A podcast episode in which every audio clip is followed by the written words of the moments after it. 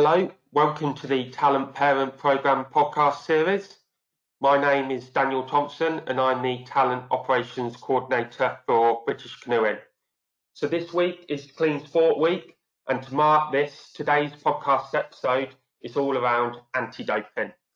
So this topic was explored during last year's Talent Parent Programme webinar series and that webinar can be found on the webinar and video resources section of the Talent Parent Programme webpage on the British Canoeing website. So if anyone would like to refresh their memories of this topic. So during this podcast episode, we hope to educate parents on how athletes can take a positive approach towards anti-doping and how they can integrate anti-doping best practices into the overall development of their child, the athlete. I'm delighted that joining myself for discussions on this topic today is British Canoeing Anti-Doping Lead Officer Gemma Wiggs, England Slalom National Talent Coach Ian Raspin and parent Nikki Forrow.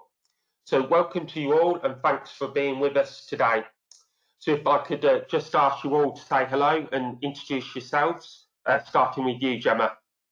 Morning, everybody. So, uh, yeah, I'm the anti-doping lead officer for British Canoeing um, and also head up our events and international affairs program. So, if following this podcast, anyone's got any questions, either head to the British Canoeing website or feel free to get in touch. We're always here to help as much as we can. Great, thank you, Gemma. Um, yourself, Ian. Hi, morning people. Uh, yes, as introduced, Ian Raspin, uh, one of the coaches on our talent program and also one of our anti-doping educators. Uh, so my role revolves not only around coaching, but also providing some educational background to this topic we're going to talk about today. Thank you. Um, and yourself, Nikki? Morning all, um, I'm Nikki Forrow and I'm Bethan Forrow's mum who is currently on the UK World Class programme. Great, it's uh, great to have you all with us today. Um, so let's open up today's discussion then. Um, so the first question I'm, I'm going to direct to you, um, Gemma. So parents might be asking themselves, why is this topic of anti-doping relevant to them? Great, thanks Dan. Um, I think parents play a crucial role in the development of athletes as sportsmen and women as across all of a you know a child's child's life uh, all elements of life. Parents have a major influence on the values the behaviors they adopt um, and this has a direct impact alongside other factors such as motivation and their sporting environment. But on whether in the pressure of performing a, an athlete however old they are choose to engage in doping um, your child is completely responsible for any prohibited substance they use, attempt to use, or is found in their system. And we call this strict liability, regardless of how it got there or whether they had the intention to cheat or not. Any any athlete that is found to have any substance in in their bloodstream or, or urine do, will face a sanction, regardless of the circumstances have got to this. And I think one of the biggest risks we have in canoeing in particular is inadvertent doping. Um, so trying to educate and support athletes, uh, athletes and their parents in in the understanding of how this this could take place is is really fundamental. I think the decisions which athletes take are very much influenced by parents, whether it be what food they're consuming, whether it be supporting them if they have to go to the doctors um, and go and get prescriptions. So in order to minimize that risk, we feel it's important that both the parent and the athlete have a good understanding the risks the athlete, um, their child might face, where they're going to be exposed to them and, and how you can support that decision-making process. So that's why it's really great that we've got this opportunity, this podcast, um, alongside the education program we put directly in with those athletes. Yeah, thanks. Um, we're going to go on to a bit more detail in this podcast, a bit the anti-doping process and and the things that parents can do the, so they can understand what they need to do with checks for medication and so on. Um, I'm just going to go back um, to the beginning of when you talked a bit about the values, and that's where I just wanted to spend some time discussing about the values and the ethics of, of clean sport. So, to you, Ian, um, why is it important at an early age for athletes to be aware of competitive sport values and how important is it that athletes take these this ownership of their learning and lifestyles so they can help them now and, and also into the future? Um, well, they're investing for the future. That would be quite what I would say in terms of a, a summary. But just to elaborate on that, you know, we all recognise that uh, the premise and foundation of competitive sport is based on the fact that those who reign superior um, are those who potentially train harder, more committed, more determined, um, and not because they've cheated, um, which, as we also know, can have an effect on their health. Um, so if this if this footing, this foundation is undermined, um, then you know, in terms of the future of where our sport is, competitive sport, um, then we, have got little little hope.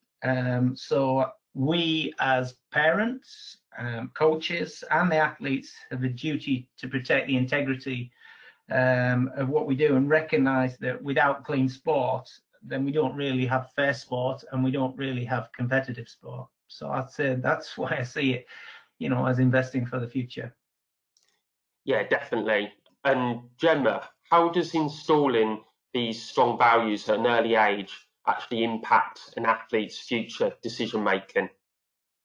We need the, the support of athletes and um, their parents to support and instill strong clean sport values and ethical behaviours um, across the whole community. Um, it's proven that athletes with strong values built from an early age are much less likely to cheat, including doping.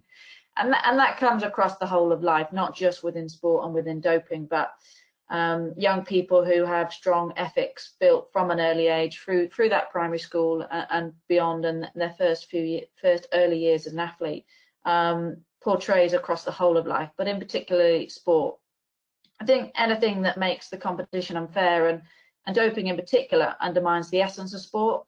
The emotion we feel when we realise that we've witnessed um, sport that's not true damages our relationship sport uh, and the sport itself. And, and this is why we need parents' help in our, our mission to protect the integrity and ensure that, that their child puts in their best performance and the competition is fair it's quite interesting. Research suggests that athletes are more vulnerable to doping decisions at, at four key times in an athlete journey. So, by instilling strong ethics, um, what we're trying to do is create a barrier to that wrong decision. And and those four key times come within transitions. So potentially moving from a new training group, moving away from home to university, or moving from junior to senior competition uh, whether an athlete may come under funding pressures, um, increased pressures, whether that's from inside or outside the sport, um, or, or, change, change in life, change within their sport. So, as I said, by instilling strong ethics, we're creating a barrier to that wrong decision um, and trying to support that athlete um, subconsciously and consciously in, in making those right decisions and, and maintaining that integrity and, and fairness within sport. Absolutely, completely agree. In, installing those strong values and ethics from an early age, as, as you said, it's proven to have that positive impact on on the athlete's decision making in, in the long run. Um, so I'm keen now to just talk a bit about um, the testing process. So um, the question really is, so who, who can actually be tested and what age group or, or standard are we talking about here?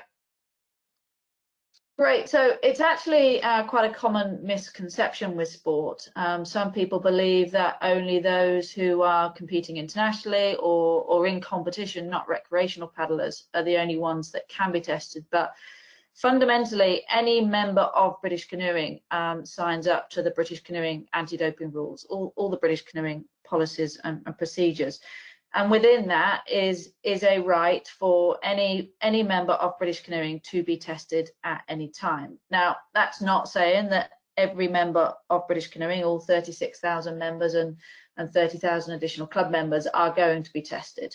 Um, UK Anti-Doping and the International Canoe Federation obviously have some decision making within which to streamline that that testing and and part of that comes within intelligence led so that's why the reporting of doping in sport is really important. And if anyone does have any concerns, they can report that anonymously to, to help UK Anti-Doping pull together any picture and, and that might obviously lead to them wanting to test a specific person.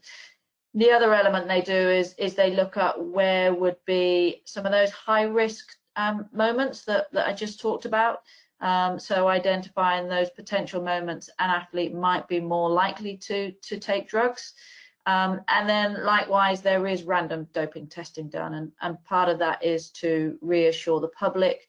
Um, part of that is to um, make sure that those that are looking to cheat um, are kept on their toes and, and trying to do that. But ultimately, any age group, any standards, any athlete, any paddler um, that are that member of British Canoeing um, could be tested. So that's why we try and start the education at an early age, um, just making sure that we've got those foundations um, put in place so that people have got an understanding of their responsibility um, and that process. Um, you mentioned, I think, about reporting the doping in sport. Where where can a parent or, or someone um, actually make a report about doping, or if they think that um, someone might be doping? Yeah, so um, UK anti-doping are linked in with Crime Stoppers. So anyone can go on to um, the UK anti-doping website um, or reportdoping.com um, and, and report doping. There's also a Crime Stoppers phone number, um, which is available on the British Canoeing website or the UK anti-doping one. And what that does is anyone can report any concerns they've got um, or, or any fact that they've got. And what the UK anti-doping team will then do is pull together um, a bit of a case on that one. So if it's an isolated report with no substance or anything, um, they might choose to look into it further. They might choose not to. But ultimately, if a number of people have raised that, that concern, then it enables them to put together a picture and a case and to look into it further. Sometimes they'll get in touch with British Canoeing um, to seek further information or, or make advice to us and sometimes they will act upon that depending on on what level of of concern it is whether it's it's an athlete taking a banned substance whether it's a coach or a doctor or an athlete support personnel instilling the the wrong values and and a high risk of of doping within their athlete network or anti-doping violations can be as extreme as trafficking drugs into the country so UK Anti-Doping and the Crime Stoppers team look at that that whole portfolio of of potential um, the potential network, and, and we'll do that. The one thing to note, and this is why it's it's critical that we do do report doping in sport, is the people on the ground are the ones that that will be the ones witnessing it.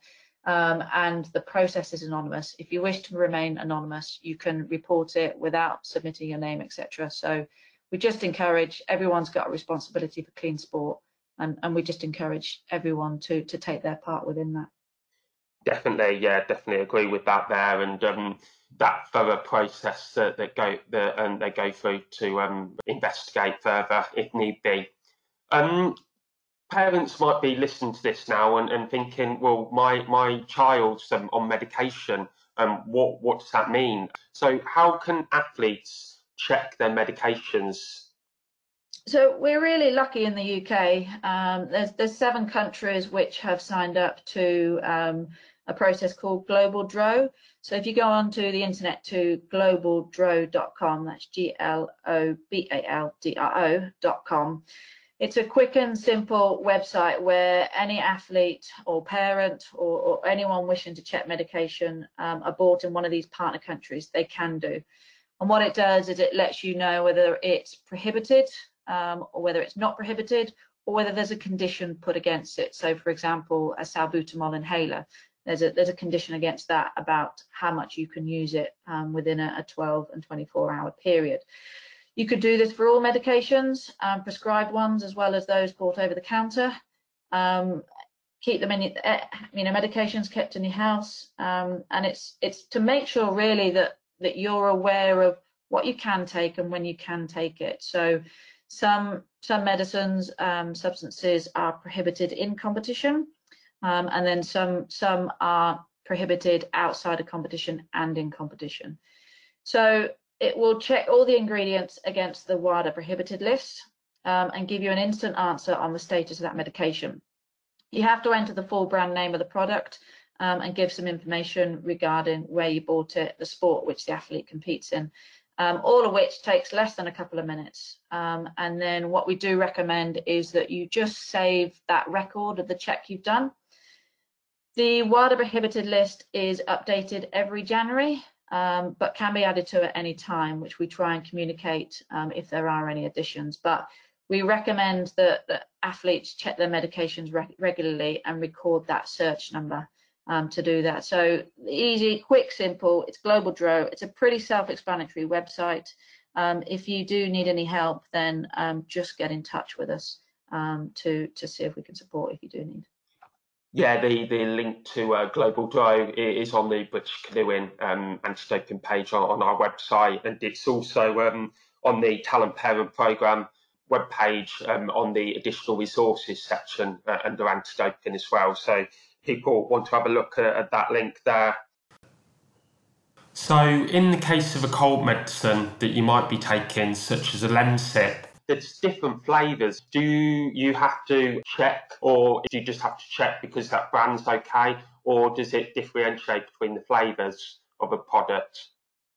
It, it's really important that you are checking the exact product that you've got in front of you. Um, so, for example, various cold remedies. Um, it changes over time. So um, various products within one brand, some will be will contain prohibited substances and some won't contain prohibited substances. So it's really key that you're making sure you are checking that exact um, medication that, that you are looking to take.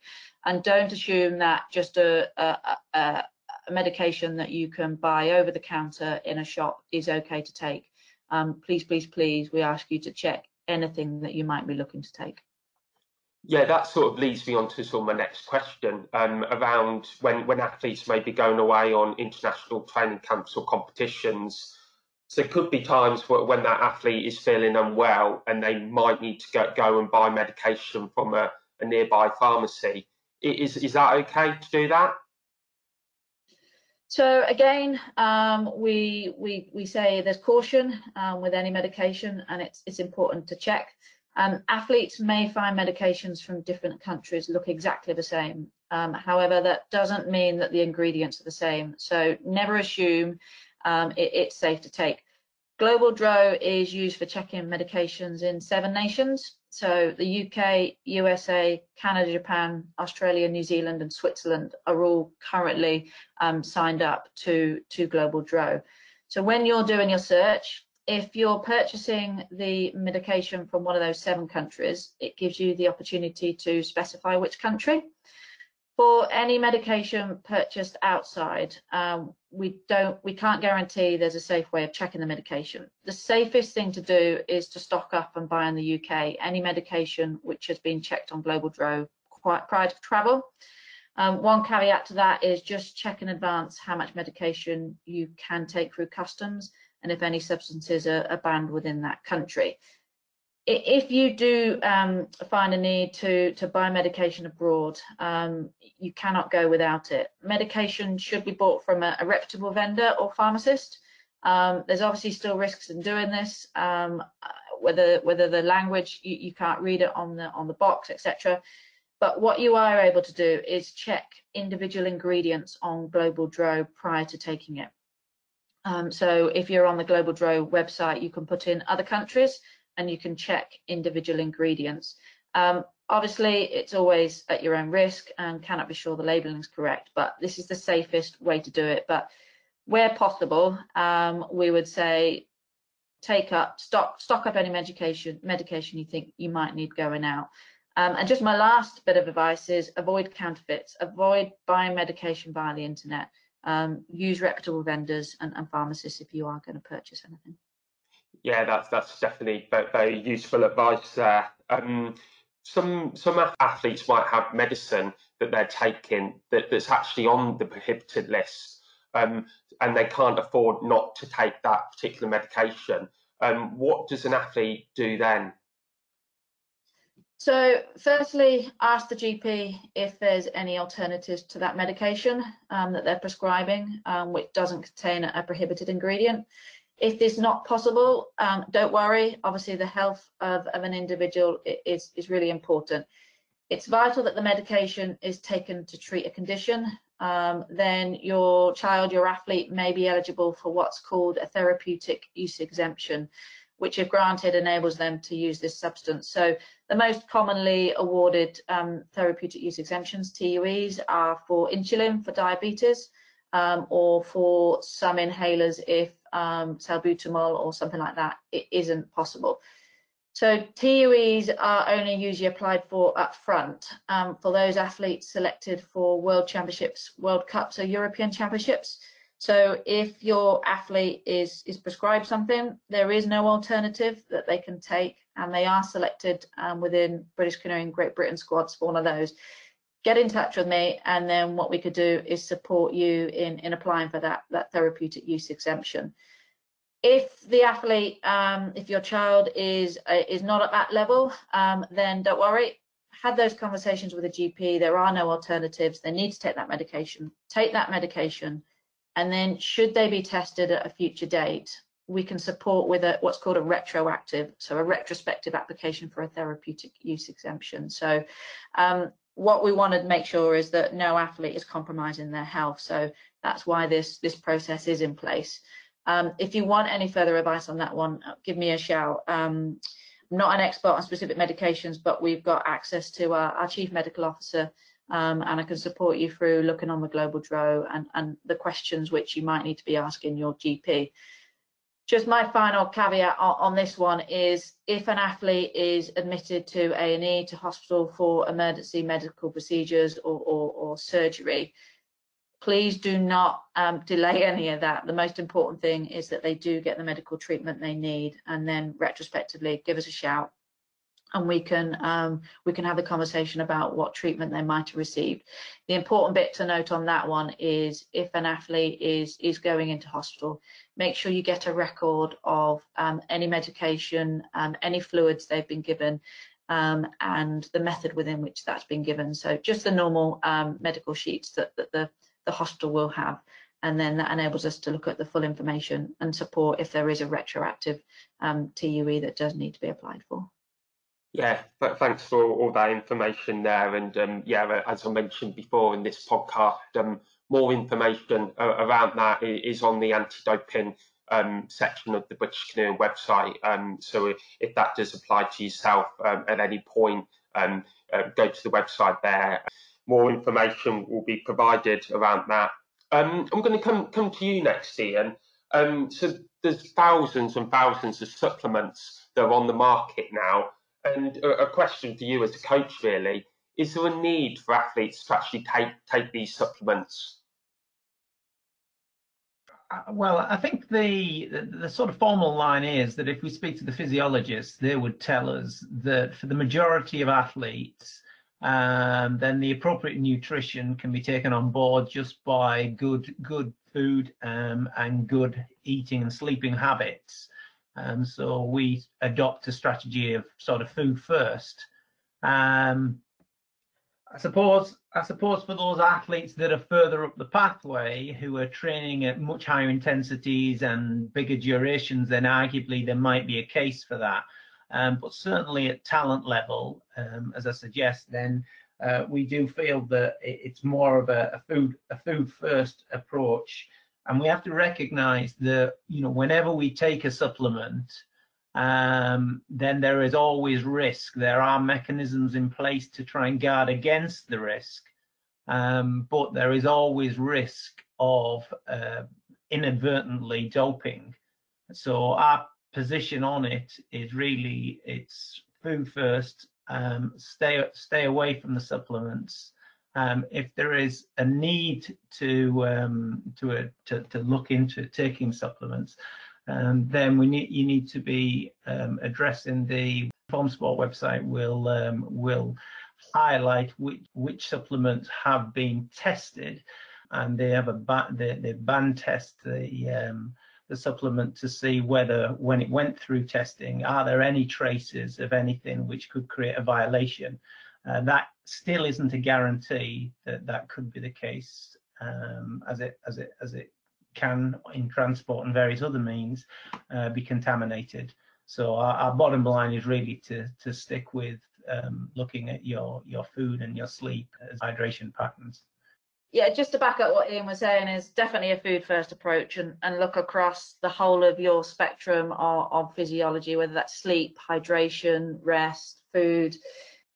Yeah, definitely. Um, I think the, the message there is um, the food first approach is the best way um, for an athlete. Um, and then if they are taking any supplements, as you mentioned, um, uh, definitely checking that supplement on, on the Informed Sport website there.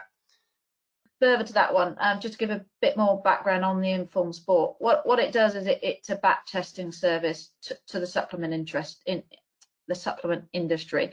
But just to, just a flag, it doesn't check for 100% of prohibited substances. At the moment, it probably checks for about 50% of prohibited substances. So even if you're going through the informed sport um, process, it is a risk minimization process, but ultimately um, there is still that risk of contamination.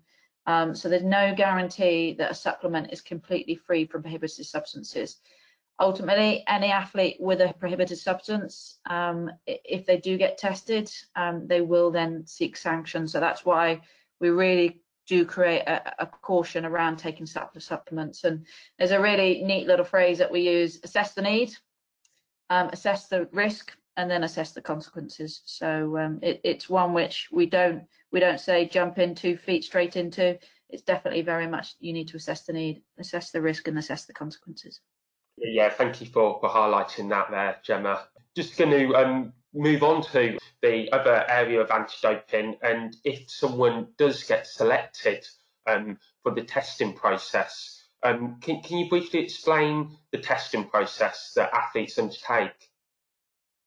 Yeah, no worries. So testing is part and parcel of sport um, and should be seen as a positive service to athletes, helping them to demonstrate that they train and compete cleanly so I think if any athlete is selected for testing, I, I, wouldn't be worried about it from that respect. I would see it as an ability to prove that you are competing as a clean athlete. Um, testing takes place really for three reasons to provide public assurance that an athlete's performance is clean, act as a deterrent to a doping decision, um, or detect doping, so finding those who do choose to cheat. Just a reminder, any anyone can be tested at any time, um, at any place. So if you are tested, um, uh, that there is no ability to, to decline that test. Athletes can be asked to provide a urine and or a blood sample. Um, primarily the urine is more common, um, but it's just a flag that um, the, the, doping control officer could request to take a blood sample and, and that's fine as well. Um, the big thing that I want to share with with the parents listening to this podcast to share with your athletes is we really, really encourage all athletes to take a representative with them if they are notified of testing. Whether you are Liam Heath and this is your billionth time you're being tested, or whether you are um, Bethan, um, who you know would have been tested a few times before, or whether this is your first test, taking a representative with you um, hopefully supports you it gives you reassurance. What we also find it does is um, it gives you feels you're more empowered to challenge the process. So if you're concerned about anything within the doping control testing process um, it's a lot easier for that person with you to either raise the concerns themselves um, or to um, to support you in raising those concerns what it also does is it acts as a second pair of ears and eyes to to look at the process and um, and, and do that. But please be reassured that um, particularly within this country, the UK anti-doping doping control officers, um, they're there to support you in going through that testing process. So if this is your first time, um, let them know that and they will talk you through the process. Um, if you're unsure about anything, just ask them um, or ask your representative. Your representative doesn't have to see you pee in the pot, so don't worry about if it's your coach or it's your physio or someone, um, and you don't want them to see them doing that. What they're there to do is check that the the person undertaking the doping control process is doing it appropriately and support you where you do need. So that representative you take can be a parent, um, it, it, can be a physio, it can be a coach, it can be anyone that you want. And if obviously um, the doping control officers come home um, to do testing, obviously it's more likely to be a parent. Majority of testing as a junior will will get done at competition or at training, but there is always that option that doping control personnel could come to your house and, and do that testing, but but unlikely within the talent stage. So within the process itself, um, first of all, uh, you'll be notified of the selection of testing. Now, an adult must be present for this notification for, for any minors. Um, your athlete, your child, is then required um, to um, to stay within the eye line of um, of that doping control chaperone. So if it's um, at a competition, there are certain things that an athlete can do, for example, a medal presentation or media commitments um, after they've been notified, but they, it's their responsibility to stay in the, um, the eye line of that chaperone. Once they've been notified and once they've com um, completed their, um, their, their ceremony, their warm down and any medical treatment, you'll then go to the doping control station during the process, the doping control personnel will explain the testing procedure in detail. Um, we've got further guidance and um, a little step-by-step um, guide on the British Canoeing website. But the other thing I would really recommend anyone to do is to download what's called the 100% Me app. So it's a UK anti-doping app. But what it's got within that app is it's got the step-by-step -step processes. So if you've got your phone with you, if you're in abroad competing or you're in Nottingham or Lee Valley competing and you've got your phone on you, it always is there as on hand to be able to give you that step-by-step -step process. Your child will then be guided through selecting their sample collection vessel before being chaperoned to the toilet to proceed with providing your urine sample under supervision. One thing we let athletes know at an early stage within their education is you will have to um, show the actual dispensing of that urine. So you will ask to to be naked between um, your nipples and your knees um, so that they can actually see that dispensing of the urine. Once the sample has been provided, um, your child will then be chaperoned back to the um, doping control station where all the admin is being done, where they'll select a sampling kit They'll divide and seal the samples, and then the sample gets tested for um, certain concentration. So if you're way too hydrated, um, they will require you to um, produce another sample just so that it's got enough concentration um, within which to um, to check for prohibited substances. Um, it's not an issue whatsoever. It just means you're sitting there a little bit longer till you need another wee. Once all of that is done, um, everything is sealed. Um, as an athlete, you should be um, the only one touching any of the sample kits. Um, and that's something which um, your representative there can always make sure that no one else is, is um, interfering with the process. As I say, the best thing to do would be to download the 100% Me app as it summarizes that process and, and can just be used as a check and challenge as you're going through that process. Yeah, for, for thanks for that. Um, yeah, definitely a, a very um, thorough process that um, takes place there. So um, definitely um, recommend um, downloading that 100% Me app. And if you want to know a bit more detail of, of all the steps of, of, the process that you just mentioned there, Gemma. Um, coming to you uh, next, Nikki. so just keen to understand, if, if, I may, what Bethan's experience of the testing process was like um, so she arrived um, onto the junior team at a relatively early age, and that's when she had her first um, test experience of the testing process. Is that correct? Um, she was 16 when she was on senior, 14 um, on junior, but 16 was her first experience of being tested. Um, I think basically the education she'd been given meant that she knew exactly what to expect and actually the process happened exactly as she'd learned it um, she wasn't bothered by the process i think i think she talked about it so much even the um, having to wee in front of anybody any part of that didn't really phase her because it had been really well um, discussed i think however i think the circumstances with which it happened was more distressing to her. I think she hadn't worked through um, the scenario and basically what had happened to her at the junior worlds is she'd won the semi-final comfortable was really hoping for a good result in the final and everything didn't go to plan which then made the whole um, anti-doping situation quite overwhelming for her. Um, she was quite distressed and obviously wanted the comfort of probably coming to family um, and friends, and obviously that process um, to any any kind of level couldn't happen, and she ended up um, for quite some time waiting to sort of produce a valid sample, and she also had the added pressure of the fact that it was quite time um, critical because there was a flight to catch, so there was quite a lot of pressure for her to get it done because they were going to miss the flight. So I, I think whilst she was well educated in what the process would be, she hadn't quite prepared for the scenarios and the circumstances with which it would happen. And I think thereafter, uh, the other two times um, that she's been tested, Rio, um, she dealt with that a lot better. She wasn't sort of distressed or anything like that, but it did take a total of seven and a half hours um, for her to give a valid sample, which is obviously quite a, a long length of time. Um, different scenario because she was happy, etc. So I think very much the circumstances does come into play.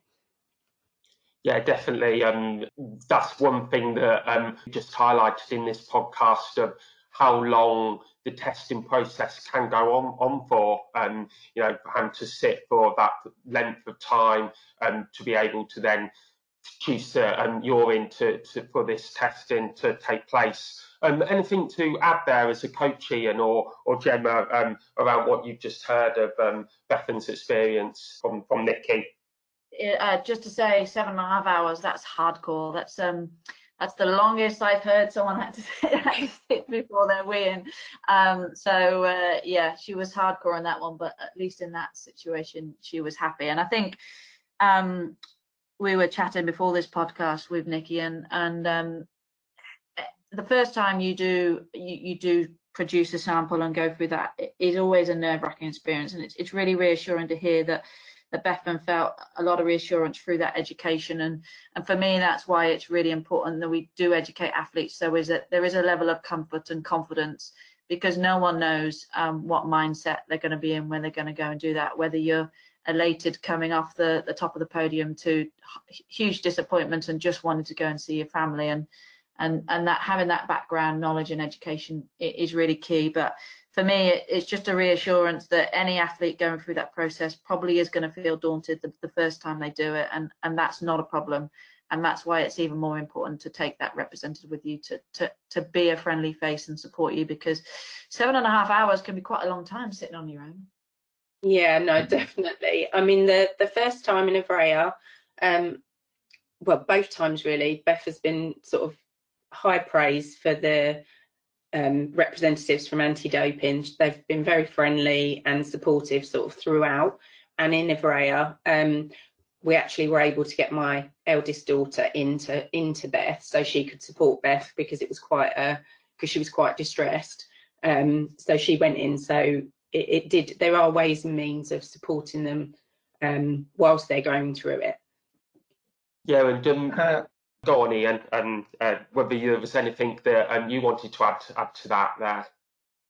I, I think I think Nikki's um, Nikki's story or, or that story has sort of brought to light the importance of us in the future, just sort of talking around the circumstances a little bit, because what I'm recognizing is that we do talk through the sort of protocols that athletes will go through. So they are familiar with the stage by stage um, part of the process. But in terms of how it's been brought to light there through through through Beth's story we sort of haven't really yeah touched upon that significantly. And I think certainly in my eyes that might be something that would add further value to to the education process. Um, so yeah. And I, the other the other thing I just wanted to reiterate is that you know, I feel that, you know, parents and athletes, you know, should uh, make an effort to, to, to become informed about what, what the journey looks like in terms of testing because, you know, they can fall foul just through ignorance of, um, of, of some of the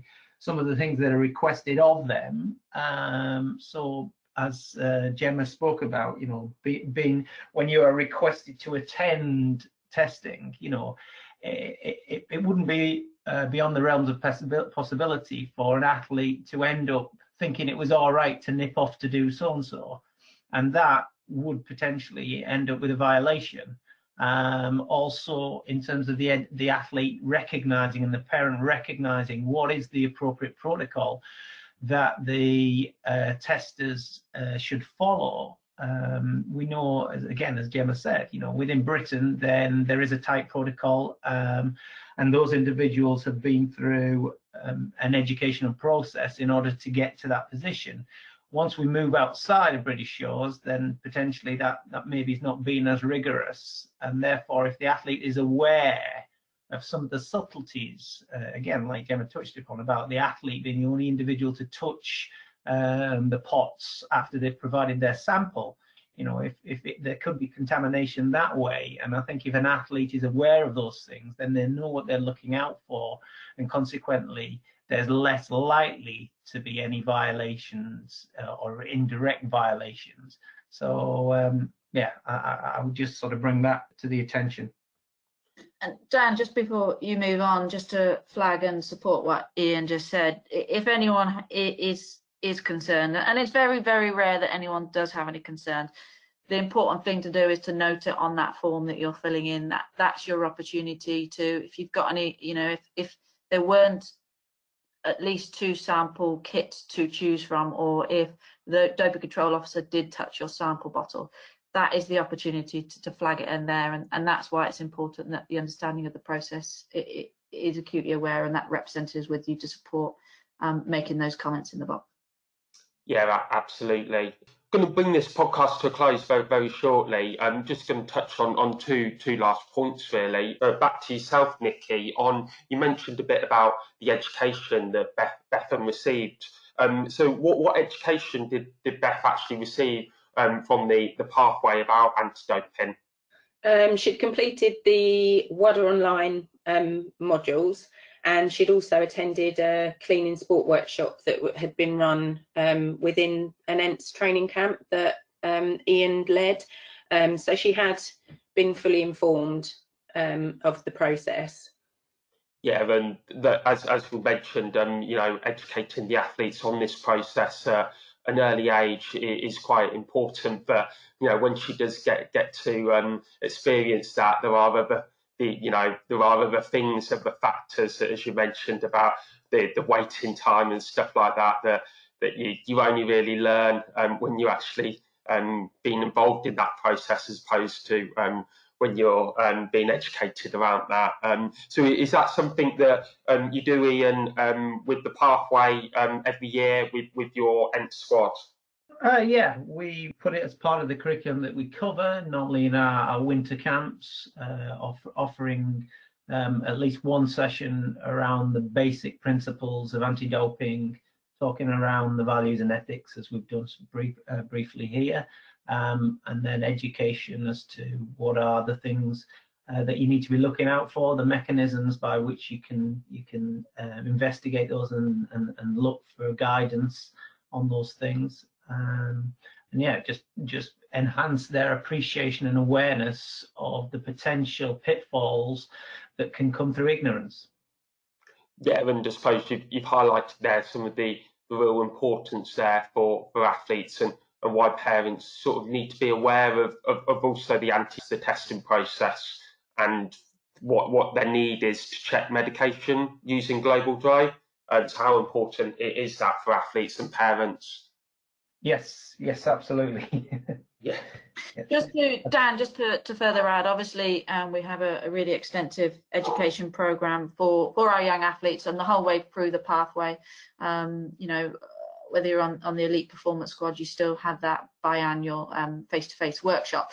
If any parents listening to this podcast do want to learn more, um, there's a UK and parents, uh, UK sorry, UK anti-doping parents and carers guide, which is available on the British Canoeing website. But there is also um, an online course, free online course, which is called, called the Clean Sport Advisor. And what it does is it just um, takes you through a lot of the processes that we've talked through today, um, but also a lot of the processes that, that Ian just talked about, we take those athletes through. It takes between, depending on how quick you are at doing it, between 40 minutes and two hours. You can come in and go back, but it's called the Clean Sport Advisor, and it's basically aimed at anyone um, that's an athlete support personnel, whether it's from a parent through to a physio, um, or, or a team manager, but it just touches on those basics. So if you're going away from, from listening to this podcast, wanting to know more, the Clean Sport Advisor or the UK Anti-Doping Parents and Carers Guide is are two good places to start. Yeah, great, great. Um, yeah, definitely recommend that for parents there. Um, sort of going to bring this podcast to a close very shortly. Um, got um, one question to, to you, Nikki, and then a final question to everybody else. So, Nikki, what things would you like to have known about anti-doping as Beth sort of progressed up the talent pathway and onto the UK programme? Is there anything else that you feel as a parent that you probably would like to have known looking back on? I definitely think that um, I would have I would have liked to have been part of the workshops or had a similar education to Beth, um, purely because I think every child's different, and um, Ian, who knows Beth, will know that Beth isn't a great talker, so she's not a sharer at home. So although I knew she was, she'd been to workshops, etc., any of that information wasn't kind of being relayed back. Um, and I'm sure other parents would perhaps be in the same situation. I, I was quite fortunate that we've got the UK educator at home, but had I not have had that, I probably would have been quite um, naive to to the process. So definitely, I think as a parent as well, I think it also extends to other family members because there definitely would have been times where my eldest, who's 10 years older, would have been providing childcare where I worked during six week holidays where Beth would have been training. Had she felt unwell, um, it's obviously vital for those other family members that would sort of play mum to be aware of the situation as well. And obviously, I think that's vital. Yeah, definitely. I think that's a really important point you, you flagged there, and, and certainly comes back to what you just mentioned, um, Gemma, around the um, the Sport Advisor um, course that that parent could could go on to, to find a bit more information about um, anything else. Would that be where you recommend um, a parent um, to start with more info? Yeah, definitely. I think the parents and carers guide is a good one because it talks around the relationship parents have with athletes through that journey. Um, so it's a, it's a, it's a, it's quite an easy read. Um, but exactly as as Nikki's just said, it's something which we'll take on board, and and and you know this podcast is the first sort of engagement we've had from that perspective. So hopefully that's given some information, and we'll take that away and look to put some parent workshops on in the future as well. So watch this space on that one. It's a it's another job on Ian's list that uh, he knows is going to come his way. Yeah, I can see him probably he's smiling away now, I'd imagine, on that. Yeah. Um, so I'm going to bring this podcast to a close with, with one final question to everybody. Um, and that was, what would be your top tip for parents um, on anti-doping, uh, starting with yourself, Gemma? Uh, apart from downloading the 100% Me app, um, pretty much the fundamentals are encourage hard work, commitment, taking personal responsibility and promote a balanced diet and positive lifestyle choices. Now, all of this is, is, is a common sense approach and, and just remind your athlete that they do have a responsibility, but fundamentally it's about the basics of life of, you know, balanced lifestyle choices and diet. Great, great tip there. Um, Ian, what, what would your top tip be? Um, I think it's really just reiterating what we're talking about a moment ago, and that is for parents to get involved, you know, and to recognise the potential consequences of um, the, the pitfalls that are out there. You know, I think particularly within our sport of slalom, um, nobody intentionally, or uh, certainly my experience, and I've been in the game for a long time, nobody intentionally seems to go out there to um, intentionally cheat um, it's normally through ignorance and inadvertently uh, taking something they shouldn't. And what we don't want to do is end up with an athlete um, getting uh, getting a violation through uh, simple ignorance. Um, so I would encourage parents to, to to to learn a little bit more, listen to this podcast, uh, follow some of the guidance that Jem has suggested, um, and understand the topic a little bit more so that they can help steer um, the potential pitfalls that might lie. Great, thank you. And um, finally, Nikki, um, have you got a top tip for parents? Yeah, I think um, my one's simple, really. Um, if you don't know or you're not sure, just ask. Um, there's so much knowledge and support available within British Canoeing, so there's no reason not to make sure that you are aware of everything. Um, as I say, just if you don't know, ask. Yeah, definitely. Um, and approach the coach, and then um, you know if the, if your coach needs more information, um, you know they, they would flag that back up with Gemma, and um, you know um, they would get that information and, and so that make sure that that's um, queries answered appropriately to the parents there going to um, finish this podcast um, now. Um, so thank you all for listening to um, this anti-doping um, episode. Um, this podcast is available on the British Canoeing Talent Parent Programme webpage. you can also download this podcast by following British Canoeing Talent Parent Programme on Podbean, Apple or Spotify podcasts. So thank you for listening to this podcast today, and thank you all um, to Gemma, Ian, and, and Nikki for being involved today. Thank you. Thank you.